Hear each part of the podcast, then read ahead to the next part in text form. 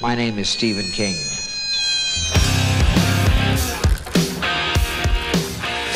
The ice is gonna break! Bad rum! Bad rum! You guys want to go see a dead body? But sometimes that is better. Hello and welcome back to the Kingcast. My name is Scott Wampler. I am joined, as always, by my lovely co-host, Mister. Eric Vespi, that's me. Okay, excellent. Um, Eric, how are you feeling today? Oh, I'm delightful. How are you, Scott? Living the dream, no complaints whatsoever. Yeah, I'm, I'm Uh, just over here nervously tearing strips of paper. But uh, you know, that's what I usually do. I'm excited about this episode, despite the fact that it is focused on um, one of, in my opinion, one of the all-time worst Stephen King adaptations. Uh, but this is one of my favorite King novellas, so I am really hyped to talk to uh, talk to our guest today about that. And um, well, You sound hyped. yeah, well, you know, I'm a fucking live wire over here. Come on. Uh, today's guest, by the way, has appeared in some of your favorite movies uh, Looper, Knives Out, The Brothers Bloom, Starry Eyes, Dead Girl, and last but certainly not least, Rian Johnson's Star Wars The Last Jedi, in which he portrayed the doomed fuck machine known as Stomaroni Stark. Ladies and gentlemen, welcome to the Kingcast stage, Mr. Noah Segan. Thank you very much. I'm very happy to be here with you guys and, uh, you know, talk about uh. Yes, we are here to talk about the Langoliers. That's true. Before we get there, I, uh, you know, we need to talk about your history with Stephen King. There's two things I want to talk about here. One is uh, your insane Stephen King originals collection, which uh, is just disgusting, and and secondly, well, what what your Stephen King origin story is. So let's let's start at the beginning. Like, when did you first come to uh, Stephen King's novels? Uh, well, I, you know, I, I think like a lot of people of my age, his movies were more accessible as a little kid to me than his books. Um, just because they were they were events, they were very very big events, and I was the little brother to two older siblings, so it was it was much more likely that I would have seen a Stephen King movie before I would have read a Stephen King book. I got into the books uh, really religiously when I was, I guess I would have been 11 or 12 when The Green Mile started coming out. And um, and it came out over that summer. I'm not sure what year was it, 94, 95. No, I think it was Um, later than that. That must have been like 97 or 98, I think. That's when the movie came out. Was ninety nine. So I, I think you might be right. I think it might be mid mid nineties. I uh, I remember getting the first uh, installment of it and being so excited about it because it felt like what excited me about watching horror movies, which is that there's a lot of them, right? They're sequels. Um, so uh, uh, th- this idea that uh, that the story would sort of continue in this serialized way was, you know, and I listen, I read a lot of comic books and I read other serialized stuff, but there was something about it, I think, because it was so hyped, because it was considered such a, a cultural moment coming from Stephen King. Um, and then in reading it, I, you know, it, it, it was quite different from a lot of the King that at the time I was familiar with, which was the sort of more old school, you know, horror, horror adjacent stuff that I it made me feel like a grown up. Like it made me feel really excited uh, about about about sort of being in touch with like adult tones, so to speak, compared to like Firestarter, which you know at that point in my life was like on TNT every other weekend, right? So like Right. that's what I thought of when I thought of a lot of Stephen King was stuff like that. And then I got really into Green Mile, and then when Green Mile finished, at that point I was definitely old enough. I was like I said, I was 12, 13, maybe 14 years old, where uh, I picked up The Dark Tower, and Yes. it blew my you know that was that was then at that point it was it was off to the races. You Do jumped wanna- into the deep end real quick. You went from like Green Mile and like having not really read much, going right into the insanity that is the the Dark Well, it Tower. Was, it, was, the serialization. It was this idea that there was like this story that was never going to end, which is what what I love about you know about horror and sci-fi so much is the idea that these stories just sort of like keep continuing. Um, and uh, uh, that is what drew me into. And then once I did tackle the Dark Tower, everything else seemed easier. Like when I started going then backwards, like into like Bachman stuff like that, I was like, wait, this is just. At that point, I was old enough to really kind of acknowledge like this is just this is pulp. This is like the world's greatest pulp. This is like popcorn. Can you say anything about any potential involvement you might have had with a, the Dark Tower as a franchise? you know, I can be extremely vague because I Okay. don't, uh, you know, I don't like to speak to anybody else. But there, there was a period of time, probably close to a decade ago, maybe, maybe eight years ago, I don't know, where some very prominent people were going to make the Dark Tower, and um, and and you know, prominent people have been trying to make the Dark Tower for a long, long time. Um, and at, at, at this point, this was like I think sort of in the kind of modern, you know, this generation's era sort of first big swing at it. And I went to go have a meeting with these prominent people about uh, about the Dark Tower. They didn't tell me what it was for. They didn't tell me what role. It was very obvious to me because I was, you know, I was like a 23 year old piece of shit scumbag. You know, I was like, oh, I get, I, you know, I, I better not brush my teeth for this meeting.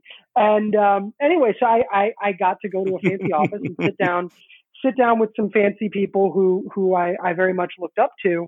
And, you know, those kinds of meetings when, you know, there really isn't a script yet or, or, or, or it's a kind of a big job and, you know, you're going to maybe be working together for, you know, years with somebody over the course of many movies, you know, I've had a few of those meetings and they tend to be like you're kicking tires. It's like a first date. You're like, do I even want to hang out with Right. this person? Uh, but of course, being the pedantic, precocious son of a bitch that I was, I walked in and I was like, how are you guys going to do the train? Are you guys to do a whole movie on the train? what the fuck? What are you going to do about the train? And these like, you know, very seasoned, very professional, very accomplished filmmakers were like, how would you do the train? Like they immediately felt like got like they realized that they got like a like even though the kid who walked in was like wearing a black leather jacket and had a cigarette behind his ear and was doing like Fonzie cosplay, Right. uh, they were like, oh, wait a minute, maybe this nerd, maybe this nerd has an idea for us. Um, so it was a very fun meeting because I actually did get to kind of like geek out on Dark Tower. Um, and then I don't think they even they they, th those folks uh, didn't didn't end up making the movie. But without uh, saying was a very without saying who it was, w- did you come away from that meeting feeling like they could have executed it if they wanted to? Yes, uh, yes, of course, because I think I, I, you know, but that's more of, of of of my philosophy on good seasoned filmmakers, which is I think that I think that most good filmmakers can keep make can can make a good movie if that makes any sense. Do you know what I mean? Like I think like sure. you know the the things that I, I always want to give people the benefit of the doubt, especially when when they've made great stuff before and they have all the resources to make something great. So yes, yeah, I do. Do you well, want you say that, but but Rian Johnson ruined Star Wars. uh, we're gonna get Rian he- eventually. He did. He did. Oh, I'm I'm work I'm work I'm working on him. I'm working on him. This motherfucker. How he's dare he? uh he's very busy um trying to figure out new and ingenious ways to kill me. He's out there Yes. listening to Dragula on repeat. Yep. You know, not taking us seriously. That's fine. That's fine. You know, he'll he'll come around eventually. for just for the record, in case anybody's listening to this cold, uh, we are nothing but Last Jedi lovers over here. Yes. Uh big Them's last, jokes. Big Last Jedi fans. Uh, but also like part of the bit is that I I, I gotta keep shit talking Rian. Like No, you of know, course. But I, I love Brian, you know, of course. Noah, you have brought us today uh what is one of my favorite Stephen King works, The Langoliers. The movie, the mini series, I guess. Does it, is it a mini series if it's like two episodes? It is. It's a, technically it's a miniseries. Um, yes, Yeah, Right. Correct. It it is a or a very very very long movie. Noah, why did you pick the Langoliers? Let's talk about that. Uh, you know, I picked the Langoliers because uh, I love it. First of all, I love the novella, Mhm. um, and I love I love Four Past Midnight. I mean, uh, I think you mentioned earlier that I have a, a pretty extensive collection of King. oh yes, let's uh, let's and- let's pause and talk about that. You know, you should you know brag about this a little bit. Like tell Well, the tell the you know, people I- about I- your collection. I can't take uh, all, all the all the credit. Basically, you know, I, I, I had a, a pretty good collection of King hardbacks. Many many of our favorites. You know, I don't know, maybe 10, 15 books that I had accumulated over the years. And um, at some point, a couple of years ago, my wife, who is also a very very big Stephen King fan, um, was talking to her dad, who lives in a small town in central Pennsylvania and her dad owns a uh, antique mall, which is basically like he owns a warehouse, and then for you know thirty bucks a month or fifty bucks a month or something, he'll rent out a you know a little stand in the warehouse that somebody can can sell their antiques at, and that's his business. You know, a lot of real fun stuff comes in and out, especially in central Pennsylvania, where you know it's not being picked over every other day of the week. And at some point, he sent her a I want to say it's a first edition or an early edition of of The Stand. And I think it was because she had been reading she had been rereading it and had said something to him about, you know, she had been rereading it in its hardback version which I owned, which of course is I don't know how long it is, but it's big and The Stand is even bigger and I think he sent it to her as a joke. And uh, uh, you know, it had popped up in the antique mall, and he sent it to her. And uh, uh, uh, and I'm probably getting the story completely wrong. We'd have to ask her. Um, but what ended up happening is her dad ended up trolling this antique mall and starting to send us these early edition hardback kings as he would find them. My collection of whatever it was, 10 or a dozen or 15 books, ballooned into what is now, I believe, a, a pretty comprehensive collection of, I don't know, it must be 75 books. That's fucking Um, crazy.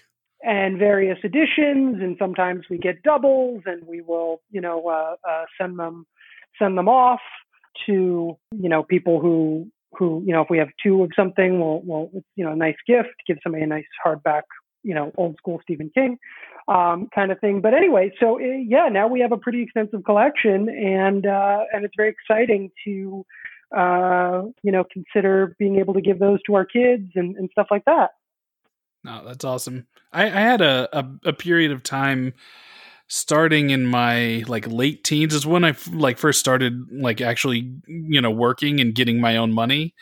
Uh, you know, but when you're a late teenager or whatever, you're working at a uh, I was working at a movie theater or a video store, so it's not like I had real money. But what I would do is I would uh, comb thrift stores and thrift stores uh, i mean i know a lot of people that do it for clothes and that that kind of stuff but like i always went right to the book section and i'd say the bulk of my king back catalog that i have the hardcovers i have are are from just finding you know i have like three copies of night shift or whatever you know it's a, yeah and, and then I would find one that the jacket's in great condition, but the book was like, you know, all the corners were, you know, pages were used as bookmarks, so they were like bent in or whatever. And then I would like swap out the good, the good covers for, you know, uh, for a, a better, co- you know, a better quality book. And and yeah, no, the the uh, the one that I still have never come across, and you know, I wouldn't expect to find it at like a Goodwill, but um, but I'm always, you know, I, I have the the spine of the uh, first edition of Gunslinger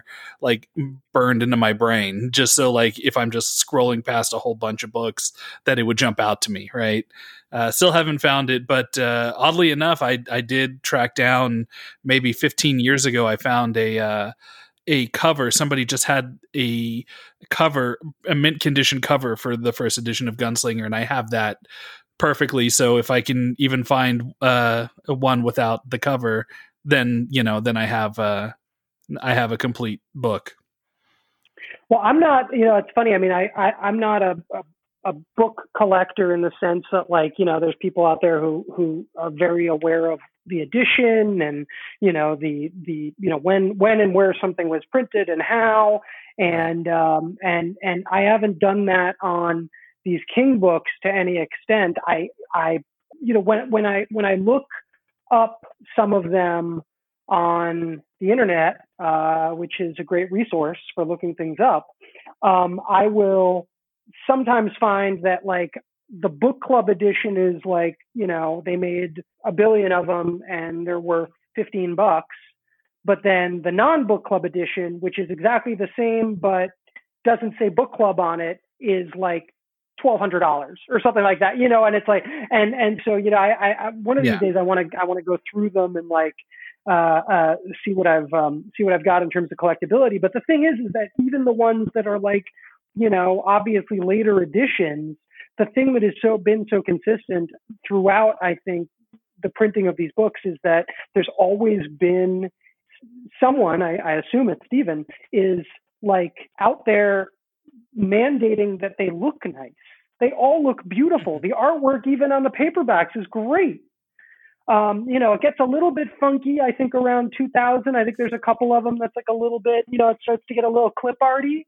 But right. even the, you know, when I pulled out my uh, my four past midnight, I was like, even the four past midnight, just like it gets me. There's something about that, like the the whatever it is. It's like the clock with the with the schism going through it, and It's the, very you know, classy. Yeah, and it's also got like a Dianetics type of vibe, which you know, this is the opportunity to ask you guys if you read Dianetics, and if you haven't, would you be interested in reading it when this podcast is over? well, I'm on. A, I'm I'm three steps on the bridge. Uh, a few more, and I'll be theta clear. But I need to. I need to crowdfund about fifty thousand more dollars.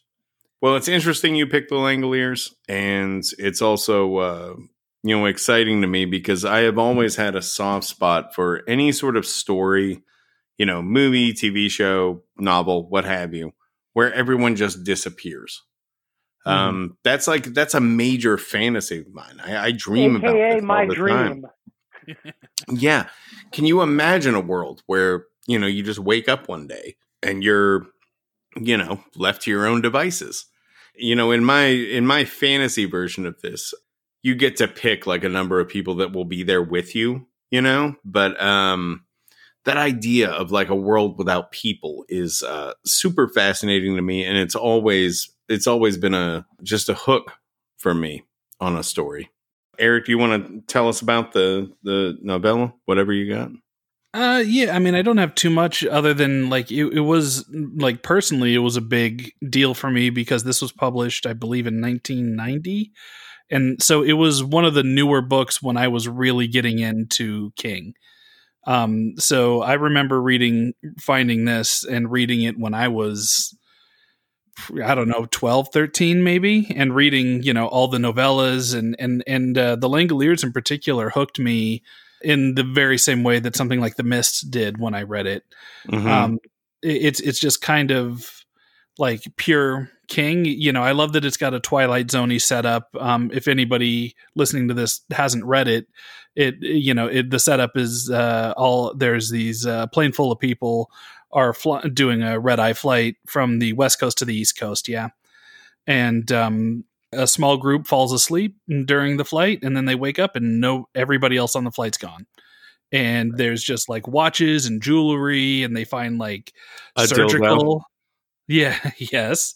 And they find like surgical, you know, uh, screws and, you know, stuff like that are, are around. And luckily, one of the people that was on the flight was a uh, a pilot There's a Um, dildo, right? There's a dildo. and a Yeah. dildo. It- he he Yeah, is not Is a the dildo. implication that the dildo was being worn like, you know, The the for practice? is the the inference is that maybe it was, and I don't know what the, the it may not have been a dildo so much as it may have been a prosthesis of some Hmm. sort. Um, What's the difference or- between a dildo and a prosthesis? Well, Scott, Don't act uh, like I'm you don't glad know. I'm glad you asked because uh, It's a fake member, yes. So, like, one way or another, Well, I think the idea being that let's not, you know, I don't want to get too far off track here, but uh, you know, I think I think it's safe to say that uh, I may use my dildo for pleasure, but I use my prosthesis for completion.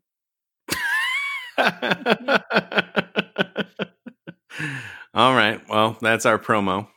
Um, so you're so what so so are, are we are we going along the lines that the the dildo that's found in the seat early on in the Langoliers was an aesthetic choice?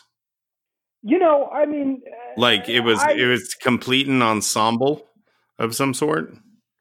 It, it, I, yeah, that was what that was how I how I I took it. I took it to to, to mean that this was something that someone who uh, did would not otherwise uh, have a penis, who would like one uh, or needs one, uh, is this is uh, uh, this is for that. Because it's sort of it's it's positioned, no pun intended, alongside uh, many of the other sort of like incredibly personal um, anatomical artifacts, you know, like the the pins from someone's knees, from where you know they had an operation or dentures, things like that. Which is sort of like there's like this, it's like an escalation, you know, because you say you see the purses and the wallets, and then you see the rings and the eyeglasses and the watches and all. You know, it gets it kind of ramps up in terms of of how personal the artifacts get to the point where there is no chance whatsoever that a person would purposefully leave their prosthetic penis or dildo uh, uh, on purpose uh, on their uh, airplane seat. Fair.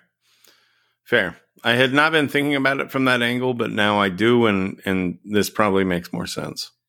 W- within the the context of Four Past Midnight as a whole anthology collection, the Langoliers is probably the most straightforward um, and successful of the four stories. Yeah, because the other ones in there are Secret Window, Secret Garden, uh, the Sundog, and Library Policeman.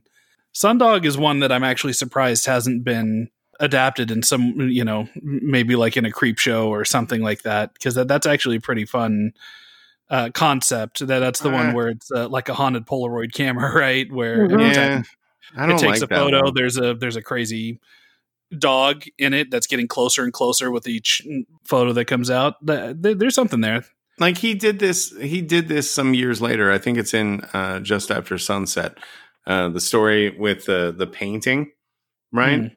and it's like a guy in a car that's like on his way to get the guy you know what i'm talking about No, I don't he, remember. like he has a short story where it's like a guy buys a painting at like a fucking flea market or something and it's like a guy in a you know a z-rock i-28 fucking you know I just- rock. but he's like a bad IROC. Yes, he's like a bad dude. He has like fangs and what have you. And then you know he keeps looking at the the painting, and it it keeps changing to where he's getting closer and closer to this guy's house, and then it ends with like the guy showing up.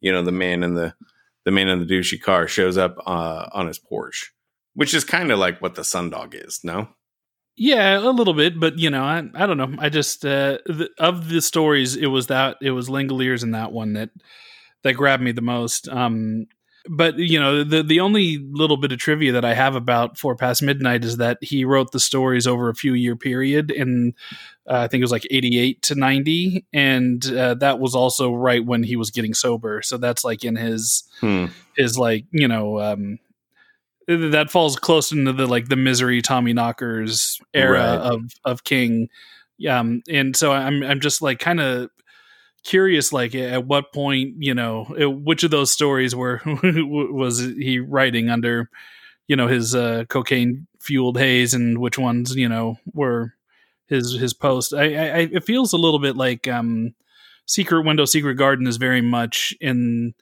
the post phase for me because that that feels very much like um, uh, Dark Half. It's like just him doing Dark Half again, except instead of you know it being an author's pseudonym, it's an author's fictional character. You know that represents his his guilt for plagiarizing a story. You know, coming to haunt him. library p- policeman though very cokey. Yes. Yeah. No, I, I on to be honest, I don't remember too much about that other than that he wrote a very vivid uh, uh, rape scene in it that uh, really uh, made me very uncomfortable as like a 13, 14 year old kid reading. Yeah, it's not great. Like uh my wife and I rewatched uh The Langoliers the other day for the Mhm. and um and I kept telling her like as we were watching it, I was like, for the love of God, you got to read the the novella. It's so much better than this. Yeah. You know. And so she ended up like buying the uh Four Past Midnight audiobook, and uh I was sort of like in and out of the room as she was listening to Library Policeman over a couple of Uh-huh. days, and then it got to the scene, and she just pieced right the fuck out Yeah, you know, of it's course. just like, nope, nope, I'm I'm done with this. Kind of what Yep. happened when we were listening to the uh the It audiobook and we got to the the infamous uh sewer scene. Yeah, you could you could that I I, I remember uh I remember sitting next to my wife on a plane when she was rereading that that copy of it and she got there and she shut the book and she was like I read this book, you know, whatever it was 20 years ago and I forgot that that existed.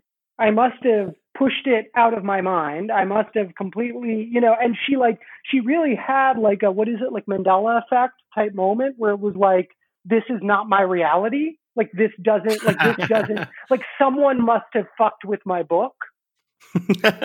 Which is- someone which is very- that chapter. Yeah, I was gonna say, which is very uh, appropriate for that story because it's all about people who grow up and forget all the the crazy shit that happened when they were kids. Exactly. Yeah. But Um, then we have something. Then we have something like the Langoliers, which is relatively vanilla. Like, like yeah, the- absolutely. it's like you know. I mean, there's definitely there's there's. It's not without some some spice. You know, whether it is the uh, the member aforementioned, uh, or uh, you know the fact that we have you know a sort of flawed hero who is uh, haunted by uh, his domestic abuse past.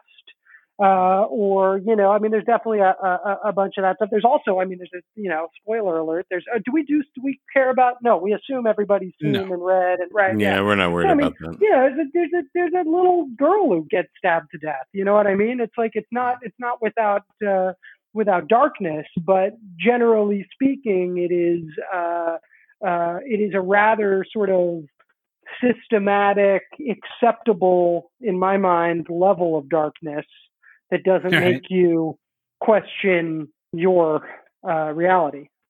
Well, I mean, like Uh, I mentioned earlier, it's a very Twilight Zoney. Yeah, it's really about this the premise and the setup of something unexplainable happened, so it's a group of characters just trying to figure out what's happening. Yeah, and it's, it was- it's directly Twilight Zone because it's you know it's not the same thing, but uh Odyssey of Flight 33, which is like a second season episode of the Twilight Zone, involves like a plane. It goes through a time warp, and they're they're uh the plane keeps going faster and faster, and they don't know what to do. And eventually, they notice that like on the ground, there's like dinosaurs and shit you know and um, they realize they've like traveled way back in time and they're trying to get back and the the way that episode ends is with them sort of trying to return to uh, their previous reality but you know it's the twilight zone so you don't know if they they made it or not. It's I think one of the very twilight zone. one of the interesting things that isn't really touched on in the uh, in the miniseries that is kind of a great hook in the book is that the Stephen King character, who's played by Dean Stockwell, who kind of plays this sort of crotchety but lovable uh, mystery writer, um, is he he flat out he lays it all out in a really articulate way, and he sort of goes like he goes, no, this is the same thing that happens over the Bermuda Triangle, and it's the same thing that accounted for Amelia Earhart, you know, being uh, uh, uh, uh, disappeared, you know, and he like gives you this whole. He really like lays out and articulates the almost science behind the rip in space time that they travel through to get them back. And it's a really satisfying thing that doesn't really find its way into the miniseries uh, that I was really uh, uh, surprised about. But you know, I mean, the miniseries is uh, you know, listen, I credit is the uh, the first uh, mainstream Stephen King Dogma ninety five production, right? Oh, in that it's intentionally uh, looks like shit. Yeah. yeah I was I was shocked to discover when I revisited this thing that it was directed by Tom Holland, the guy that did uh Child's Play. Spider Man. Yeah. Yeah, you know, uh Thinner, which I think is a really good one. Fright Night. The guy made Child's Play. He made Child's Play like right before he made Langoliers. It was like not. It was like literally like three years earlier. He had made he had made Child's Play. Yes, so let's right? let's Yeah. talk about the ways in which the Langoliers fails the the source material. And first and foremost, I think it's that um it just looks cheap. You know, Mhm. it's hard to watch now. It looks like a, a Nickelodeon show from like 94. Um just really uh overlit and uh just uh, cheap. Like that's the only word that keeps coming to mind. It's it's not a thing you want to revisit in 2020 for sure. Yeah. It, it's as dated now as as like some of the um like 50s B monster movies that you would see in reruns were when I was a kid. Um just where you see all the the bad effects and you know they didn't have the right money for the effects. All that stuff. I I think that honestly in when in my rewatch the thing that that stood out to me was like it, it's such a great creepy premise of of how you deal with time travel here, right? So this isn't like they're jumping to a point in the future. It's just everything that's not the present is just empty and you know and and there's something that is a part of nature that essentially comes and gobbles it up that's the langoliers right um and that erases the past that they're in that is such a great creepy premise. And i remember even when i was a kid that the the visualization of the Langoliers was was bad and like holy god like looking at it now it just takes what is this great creepy buildup and uh just makes it laughable and you know silly and there's nothing threatening about it. They they're like these these you know flying meatballs with steel teeth you know grinding you know grinding They look like up. the demons from Doom, like the original Right. Doom. at least those had more personality. Like if they had just taken that, you know, that original graphics of the Doom demons, they would at least, you know, in design look better. They look like uh, they look like if you turned like the critters into clip art. yes. You know what they, they they reminded me of was uh, if you guys I don't know if you guys watch Rick and Morty, but they remind me of like the the time cops that that are in Rick and Morty that that- and where they're just like uh, they kind of have an Audrey 2 kind of design Hmm. you know, I to their not heads where they don't Rick have any Morty. eyeballs, but they have like you know these funky weird mouths. I don't know. Yeah, I mean, li- listen, there there's lots to not like about the uh, about the show. I think David Morse um, does some decent work. You know, in term he's he's pretty bland, but at least you know he feels like he's there and present. You know, and and then then you have Bronson, you know, Pinchot, who Oh, Pinchot kills it. Just, I mean, my my, uh, I'll give him this that that dude was swinging for the fences on. You know, he he Right. plays a character named Craig Toomey, who's who's the guy that goes from asshole to uh, insane in in like mm, about a minute and a half. I Um, love the detail that Craig Toomey, this thing about him tearing pages into strips. right. Um, something about that rings so true to me. You know, like I do weird shit, like I fiddle with stuff and I'm, you know, I'm very uh you know, ADD. You know, uh I I usually wear like a band around one wrist and I just fuck with it, you know, while I'm talking to people. I, I get that sort of nervous uh energy. And, And, you also Mhm. stab little uh, blind psychic girls only for charity. Only for charity. Um but It you really relate to does Craig what- Toomey is what you're saying. What's, inc- Yeah, what's well, incredible I- about go ahead, oh, no. well, sorry no no I want to hear more about how you relate to Craig Toomey. Well, I, I understand his nervous industry or, or uh, nervous energy, and I under I I also understand this idea of him being like you know uh, beholden to a corporation or a father figure that he's trying to impress. You know, I, I get it. I think a lot. I think a lot of people can get that. How do you feel Um, he's also a, a fucking sociopath, you know, and he's also you know out of his out of his goddamn mind. But um, specifically, that detail about him tearing pages and, and pulling them into strips is there's something about that that has always stuck with me, you know. yeah, and it's then he would, creepy.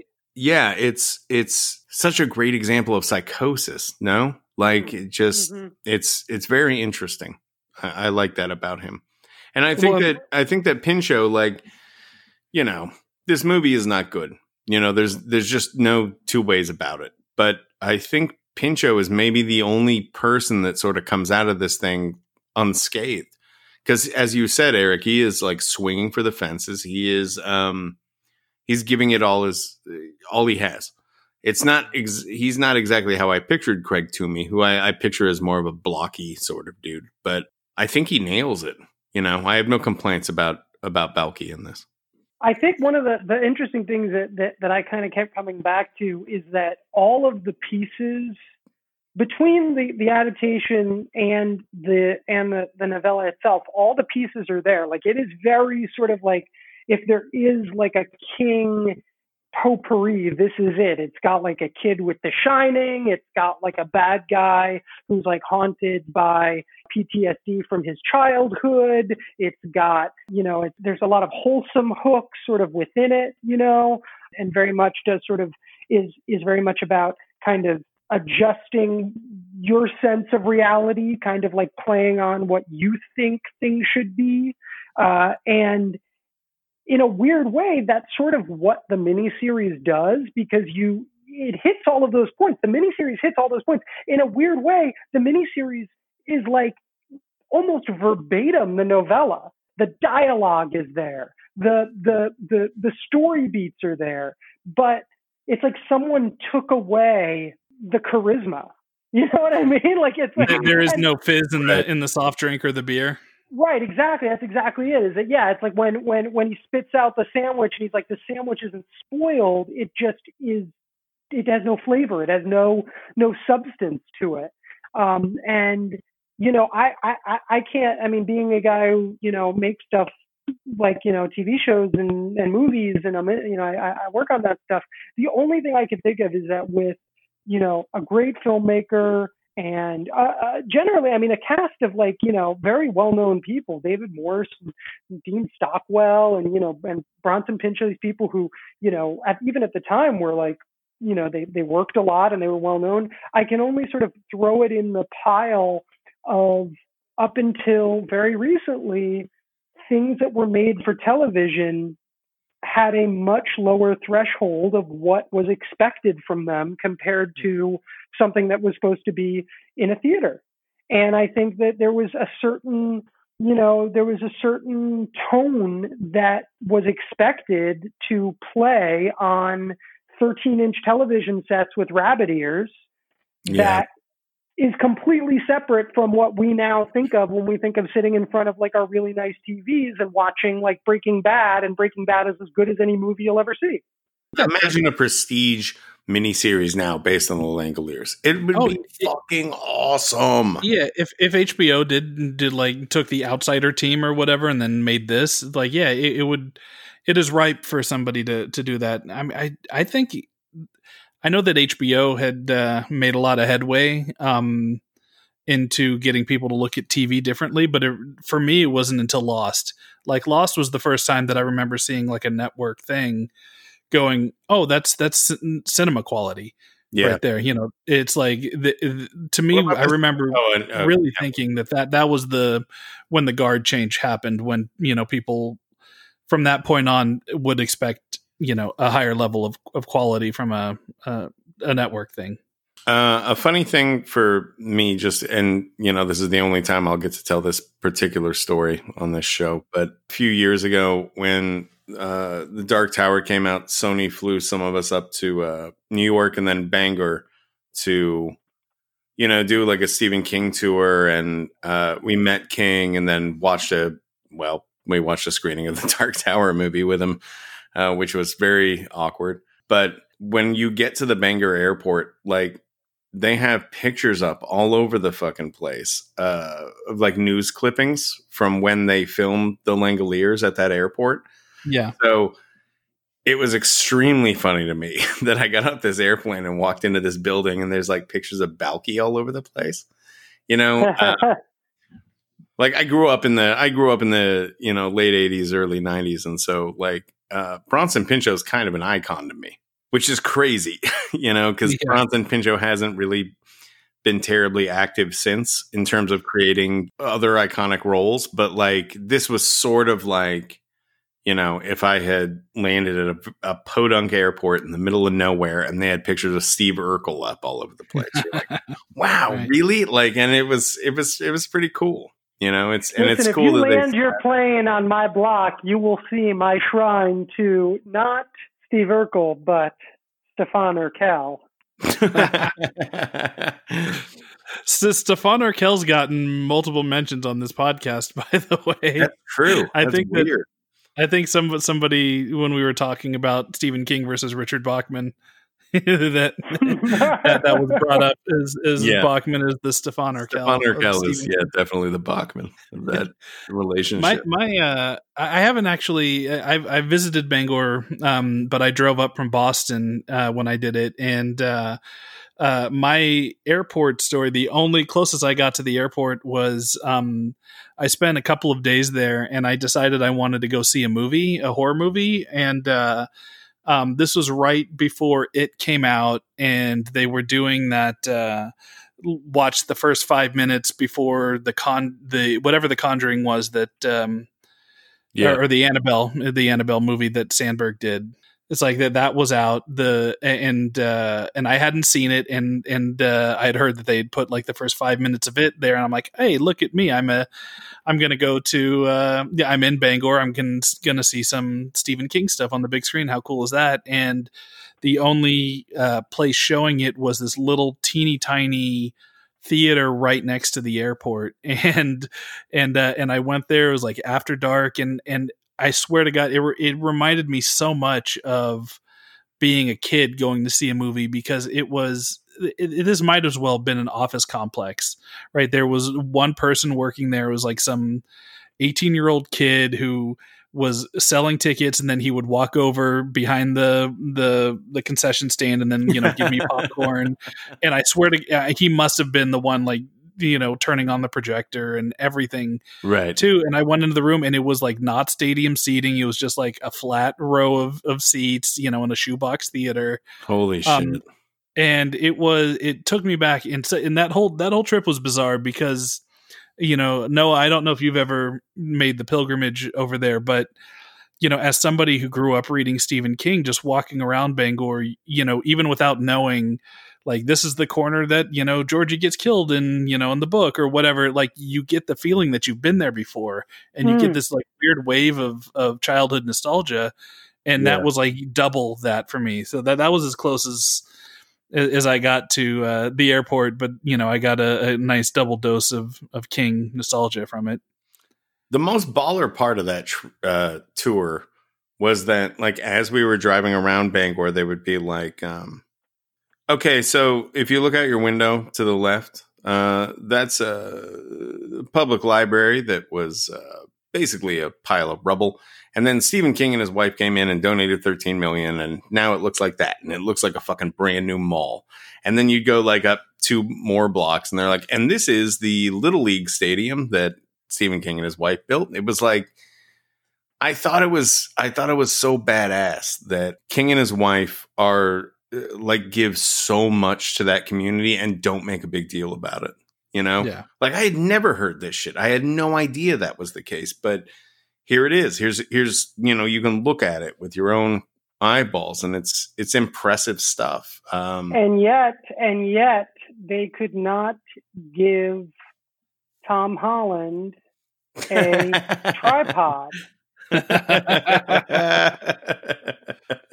yeah, well but they did bring the tens of hundreds of dollars that they spent uh, on the movie into Bangor to shoot at the airport. So What network was this on? Oh, it was It ABC. aired on- there It you was go. aired on it was aired on ABC, and the guy who produced it, Rubinstein, uh, who owned a company called Laurel, did Creep Show, and did uh, Pet Sematary, and did the Stand miniseries, and also uh, uh, produced uh, Romero films. Um, and I, I don't know. I mean, I, I guess my point is that I, I don't know how you end up with the Langoliers if you know that is not your upper threshold for acceptability. Do you know what I mean? Like, Right, right. like, like, like I remember that Stand um, miniseries was not was not great, but it's not anything close to what happened with the Langoliers. And obviously, Pet Sematary is a very well made movie um, and looks good. You know, there's parts of it that look really good. It's an interesting question for me because, like I said, I feel like on so many levels, the miniseries does hit the same notes as the as the book. You know, it really is like a very true. It's true to the source material. It just doesn't look very good, and it's sort of That's true. disjointed with the acting, and you know what I mean. It's like It's very I- I- faithful. you know, the the faithful faithfulness to the source material is definitely not the problem. I mean, yeah, no, I mean you're right. It's just the difference of expectation. This is what TV movies and you know miniseries look like, you know, then. And I, I, I remember when, um, I mean, I, I must have watched this uh, with my family when it came out because we were all Stephen King fans. Um, but I, I don't remember this being the event. But I remember it and The Stand being the like all over TV guide, the covers, and Right. like Yeah. they, there were commercials they were big events and when people watched it they got like that was what a, a mini series looked like you know it, that's just what it was and, and nobody really thought twice about it you know i think that it's just now you know things have moved moved on and and people just don't uh, will accept that level of of uh, production value Well, Noah, if you were um, if you were going to star in a new production of The Langoliers and you could pick your director, who would you want helming this thing? I would do it. Okay, well, uh, let's assume it's not you, like somebody else. Like y- you get your pick of whoever's helming this thing. Oh boy. Well, you know, I think on one end, I think it would be uh, really interesting to see like Shane Carruth presents the Langoliers uh, because I um, I just think that uh, it would be scientifically very accurate, uh, coming from the only guy who has made an actually scientifically accurate uh, time travel movie already. Um, sure. But uh, so yeah, I would like I would like Shane. Let me see. I don't know, man. Who who is the? Would it be a miniseries or would it be a movie? Would it be a? a would we would we try to do it in two hours? It and could be whatever you want. Try to break it up. Um, I think you could I- do this in two and a half. I, I think you could. yeah i don't think you sacrifice too much making this a, a feature length Zemeckis, I think, could do this. You know, I would, I would want somebody that is bringing like uh, the technical know-how to it, and you know, able to handle all the effects, but also someone who understands heart. You know, so that's how I would sort of. That's what I would sort of be uh, aiming for. I think. you know, I mean, Nicole Holofcener does the Langoliers is kind of my jam, but uh, yeah, I don't, I, I don't, I don't know. I mean, who's who is out there, you know, who is not, who's who's maybe closer to our age, you know, somebody who maybe grew up with King, didn't didn't acquire King, but but has always been there with him. You know, I almost think like, you know, do you think about like a like a Josh Trank or you know who who Gotta be. who's the- It's gotta be someone that has like in my mind. jeff nichols jeff nichols Yeah, maybe Jeff, Jeff Nichols, Nichols would be great. Jeff Nichols Yeah. would be. Nichols would be great. and you do that you guaranteed to have uh You get Mike Shannon. mike shannon as- michael as shannon Toomey. yeah You got Mike Shannon Yeah. as Toomey. Wow. See, Oh my go. god, Th- that that would be the scariest Holy. fucking shit. I don't. He'd be too scary in that role. Like I think that uh, y- you wouldn't believe that he would only just kill like three people on that plane yeah. He can definitely rip up some magazine pages. That Mike for sure. Yeah, I think we Yeah, just got Mike's- it. I think Mike. I think I think Jeff Nichols doing the Langoliers is uh, is the new hope. All right, well let's make it happen. Yeah, let's get on the phone with that guy. I, I did want to bring up like there is a, a, a great character actor in the in the show that isn't talked about too much, but it's somebody that that I love. His name's uh, Frankie Faison. Oh yeah. um yeah he plays don gaffney but he, he you know he is just the the likable dude but he, he he- he's somebody he's a, that guy he's a great character actor he was the guy that was like um overseeing hannibal lecter in silence of the lambs he was like the the guy that worked his Yeah, that yeah. ward he he wasn't the asshole boss that that you know the uh No, the that ran the asylum Yeah, but he was like the orderly. He was the guy that was like, you know, insinuated that you know he was kind of the only other person that Hannibal like liked there. You know, Right. Right. because he's just this kind dude, and that's what this guy like radiates. So he was perfect for this role of this dude who's just like. Like you know, I'm the nice guy. I, I think in the miniseries, he's the you know, I, I don't remember if this is in the novella, but his character is is going to visit his grandson for the first time. He's like he's that guy. Yeah, he's great in it. He's he's great in everything. That guy. and you know just being the quantum leap kid too is also really cool seeing dean stockwell I, I don't know if he particularly is great in in the movie but like or in the miniseries but he's you know he's got he's got a doing what he can with part. the material. You know, he's giving it his all. yeah i mean he's got a Um, tough role because he's the guy that has to pull the pull the uh uh the, the crazy sci-fi what ifs out of thin air and make it sound like he's just coming coming up with the exact right thing that's happening Yeah, he's sort know, of the ex. He's like exposition grandpa, um, Right. In the in the in the in the movie, uh, uh, in the in the video series. But you also, I mean, again, you know, just to, you know, not to completely, you know, continue to hammer uh, home the limitations of this thing, but it's also like you really get the impression that like everybody had one take of everything that they had to do, and like that's it. Like like Dean, it's it's hour 17 of production today, and you have to give this two page speech about the rip in the space time continuum, and we have 34 seconds to get it. Go. And it was just like, you know, and, and, and, uh, and uh, I, I actually do think it is a credit to, you know, to Dean and, and, and Frankie and, and, and David Morse and Bronson that like, I, I'm sure that they didn't shoot this over like 70 days. I'm sure they shot it over like a handful of weeks.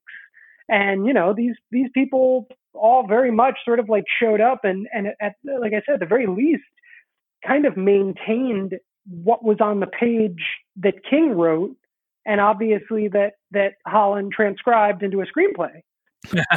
Yeah. Yeah. No, I mean, and there there is something there too. Also looking at, you know, eh, this is like looking at the the Shining miniseries compared to the Kubrick one. You know, it's it's the same thing where there's one that's literally the entire book, you know, without any authorial voice to translate it, right? And it just doesn't work. You know, you sometimes you need to have. You know, there there is an adaptation process for a reason, and uh, so when Jeff Nichols does his, uh, he can have a little room to to play around with structure if he wants, and you know fix things that you know might not work as a direct uh, line from the novella to the to the movie. Although I got to say that there is an argument, you know, just to be a devil's advocate for a minute, I do think that there's an argument to be made, especially coming from Tom Holland, who, you know, at least between Fright Night and and and, and Child's Play is like squarely understands pulp genre, right? Like Right. this is a guy who, like, you know, there is should be no doubt in our minds that Tom Holland understands the tongue-in-cheek nature of uh, of, of, of horror and um, and and and knows how to put a finger on it. And I think that you could argue that there's a you know there's a very sincere sort of Amblin-esque Jeff Nichols version of it, but I kind of think that that given every resource, the Tom Holland version, the version that was actually made, is like a really fun, pulpy Twilight Zone version. You know, is a version that does have a tongue in cheek. And you know, and I, I almost do wonder if you sort of like if if we readjust our perspectives in watching the miniseries, if we end up sort of saying, well, you know what, yeah, the the special effects and the sort of early CGI stuff is sort of cheesy, but like, what if it's supposed to be cheesy? What if it's supposed to be like a a, a 50s B movie? You know what I mean? Like, if we readjust our our expectations and our perspective on it, does it hold up better? No. it just does not. It's just bad. yeah, yeah, we appreciate the devil's advocate thing here, but I, I think they were absolutely going for a real legit you know, straightforward Yeah. thing. Uh, wh- whether or not you know there's there's some Z grade entertainment you can get from it, you know that that is an, an argument that that uh, uh, that I can understand. But I, the problem is is that maybe it's just from the production value standpoint, but you know, I mentioned an authorial voice. Like anybody could have made this. You know, it, the reason why it's surprising that Tom Holland did it at the time he did it is because it the movie doesn't have a personality. You know, the miniseries Right.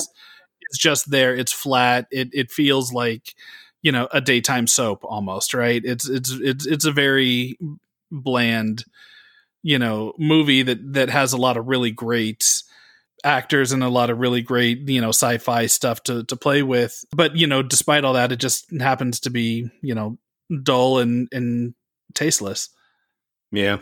I think that's all we got on on Langoliers. Uh um Noah, I want to ask you. Uh Rian is doing uh Knives Out 2 right now or whatever the sequel to to to this thing ends up being knives called. in Knives In. Yeah. no Um doubter. do you have do you have any indication if if somehow you will be resurrected for the second part of this? I mean, you act like I died in the in the first one. Uh, he usually does manage. He usually does kill me off, but uh, Well, that's fair, Uh, but also like there would be no reason for you to be involved in another murder mystery. You know, I don't know with what I'm. I don't know why I'm paying you the ten percent that I'm paying you as my agent. If you're Um, Do you have any input on on the Knives Out sequel? Um, Uh, in- I or can- I can do you you think you'll be involved? he is very, very diligently working to bring you the kind of content that you crave and deserve, um, and um, and that uh, I have I have no doubt that uh, it will appear uh, shortly. Um, but uh, as far as you know, listen, I mean, he's been. this is, it's fun to This it's fun to an it's, interesting minefield yeah, that it- you're that you're having to yeah, walk it's right fun now. to listen to you squirm on this hook. he listen Rian has been making movies for uh, about 15 years a little bit more than that. And i have been uh, working for him for that period of time. And i think it is very safe to say that his success has been entirely due to the fact that i have continued to work with him. Mhm. so yes. what it really comes down to is it, it, it it's his choice. You know, so there's a lot of people out there who are afraid of success. You know what I mean? There's a lot of people out there who don't understand right. that they uh, deserve to be loved, that they deserve to be recognized, that their talent is worthwhile, and you know, um, I just I want Rian to succeed. Is my point. Yeah, we all And do. You know, we're rooting am- for him. He had that billion dollar failure, you know, of uh, The Last Jedi. And then, you know, an original IP that generated hundreds of millions of dollars worldwide. And, and, and I imagine that he's um, still licking his wounds over that, you know, but I think he can come back from all of this. And, and I hope that you're involved when he does. Well, I'm here for, you know, I guess my point is that I'm here for him and I also don't want him I don't want him to forget that uh, his success is a gift from me. yeah. All right, there's your headline. Well, I mean, no Uh, matter what, we, we know that, that you'll be for sure in the lead role of uh, Nick Hopewell in the Jeff Nichols uh, Langoliers reboot that's going to happen. no, I want yeah, to see I, Noah do to me, dude. I'm I wanna- working on my uh, well, I've been working, but I've been working for years on my British accent. Yeah, that that's something that we didn't touch upon. Just how fucking bonkers crazy. You know that one of the few people who survives on this airplane happens to be a a, a, a British assassin, which is fucking bonkers. But that I think that's the perfect one. That's the role you were born to play.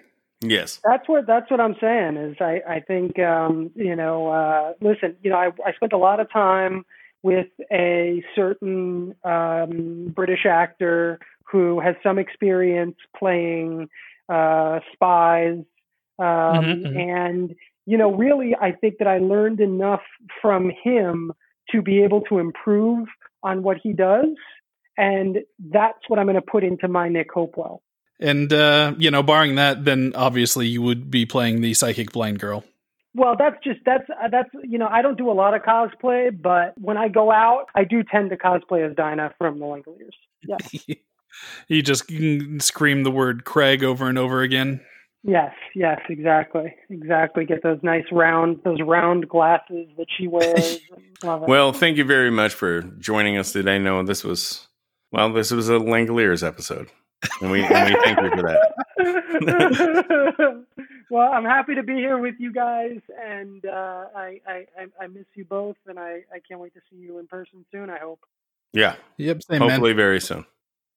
And that was our Langoliers episode. Many thanks to Noah Segan. You pronounced it Sagan uh, in there. Have I been pronouncing his name wrong this whole time? Fuck, you might be right. I think it's Segan. We never really asked him. If Noah only we had a I mean, had a, a platform to uh, ask him how to pronounce his name. you and I both know Noah, and we also know a lot of other people that know Noah. Yes. And I am certain that I have said Noah's name out loud in full in front of those people, and no one has ever corrected me. So if I'm saying it wrong, Mhm. then maybe no one knows. Just saying, if it, if he wanted to pronounce Sagan, he'd throw an A in there instead of an E. That's all I'm saying. Yeah, yeah. Noah, get your fucking house in order, man. This is we we can't be sorting through all this stuff like after every episode. It's a lot. We're very busy. Speaking of being busy, let's uh, tell the people what we have in store for them in the next week, uh, starting with this Friday for our Patreon subscribers. Uh, we are doing another Dark Tower related episode that is specifically about the artwork in all of the Dark Tower books, as well as the comic books. And we're sort of going through and talking about the artists and their different styles. And we are also ranking the art in all the Dark Tower books and the comics. Our special guest uh, for this episode is a colleague of ours, Mr. Jermaine Lucier. He's a bit of an art expert, certainly a pop art expert. Vespe and I both know Jermaine in the uh, poster collecting world and the original artwork collecting world. We're we're all kind of nerdy like that, so you know he felt like a, a a good person to bring on for for this particular subject. And before we move on, I, I do want to point out that right before we were going to record this episode, I mentioned on the KingCast uh, Twitter feed that we were recording a new Dark Tower bonus episode, and that if one of our followers could guess the hyper specific subject matter of this episode, we would allow them to pick the title for the next KingCast commentary on the KingCast Patreon. And sure enough, somebody guessed it. um, we will be reaching out to that person via the Twitter feed today. Uh, so sit tight. We'll get in touch with you, and you're going to be picking our next commentary track. Please go easy on us. We've watched Yes, a lot of yeah, be kind. lately. Yeah. If you're gonna if you're gonna if you're gonna pick something really terrible, make it short, please. What uh what would be like your worst case scenario? Oh my lord! Um, well, you specified no uh, miniseries, No so that miniseries. that takes off the most worst case. Honestly, it would be something super serious that I don't know that I could add anything to. So if they pick like Carrie or The Shining, like it would just be us kind of sitting around talking about something that's been picked apart, you know, ad nauseum. That that to me would give me more anxiety than like The Mangler or some some random, you know, crappy adaptation. Oh, yeah, I could do the Mangler in my sleep. Come on, but yeah, but I, I I also agree with you. Um, we do want to do some more serious commentaries, but it just sure. hasn't shaken out that way yet. And um, if this person does pick something really serious, we're going to have to uh, find a guest who is way more intelligent than we are to uh, really bring the thunder to that track. But we have faced bigger challenges than that. We can do that. Tell the listeners at home what's happening next week, Eric. So, for the main show, the next title we are covering is a big one, especially for for me. This was my first Stephen King book that I ever read, uh, Cujo. We are going into Mhm. the world of Cujo, and we have a great guest. This is the first guest that we had that uh, was bragging about being on the show very publicly. he, he blew up his own spot like almost instantly. as soon he as we locked in the record date, it was it was on. Which is Uh, nice. Uh, yeah. he, he is an actor. Uh, he was a child star and still continues to turn in interesting work today. So we can say that much. That's right. You guessed it. Is Scott Baio coming to the King cast? Yeah, It's he, he wanted Scott to Baio. time this for the election. He, he has some very Yeah. troubling thoughts about what Cujo represents. um, and that's like the first of a, a two part thing, actually, because next week is Cujo week. We have um, the the main episode that'll be on the main feed on on Wednesday with that guest, and then what do you want to tell them about what's happening on Friday? Yeah, so the way that our schedule works, if you haven't figured it out by now, is the main show goes up on Wednesday and then our Patreon bonus episodes go up Friday. We kind of lucked into getting a very special guest for Cujo, uh, Mhm. and uh, so we wanted to pair pair that with our Cujo episode. So we have we have a very awesome interview style bonus episode popping up next Friday on our Patreon as well. If you want to be there when it goes live, make sure to sign up at patreon.com slash the kingcast. It's just us interviewing the dog from Cujo for 90 minutes. Uh, we didn't get much out of him, but uh, very friendly guy. Yeah, I mean it's really weird because in in dog years, I think he's 472 years old. You couldn't tell. Maybe that's why he was so quiet. no, no. Anywho, I think that uh, that about catches us up. Yep. So that's where the uh, immediate world of the Kingcast is going. If you want to follow along, go ahead and pick up Cujo, give it a read. It's a good one, or revisit the movie at the very least. I think you'll be pleasantly surprised. Yeah, Uh, we were. Yes. And uh, yeah, both episodes are bangers, as they say. All right, we'll see you next week for that. See y'all later.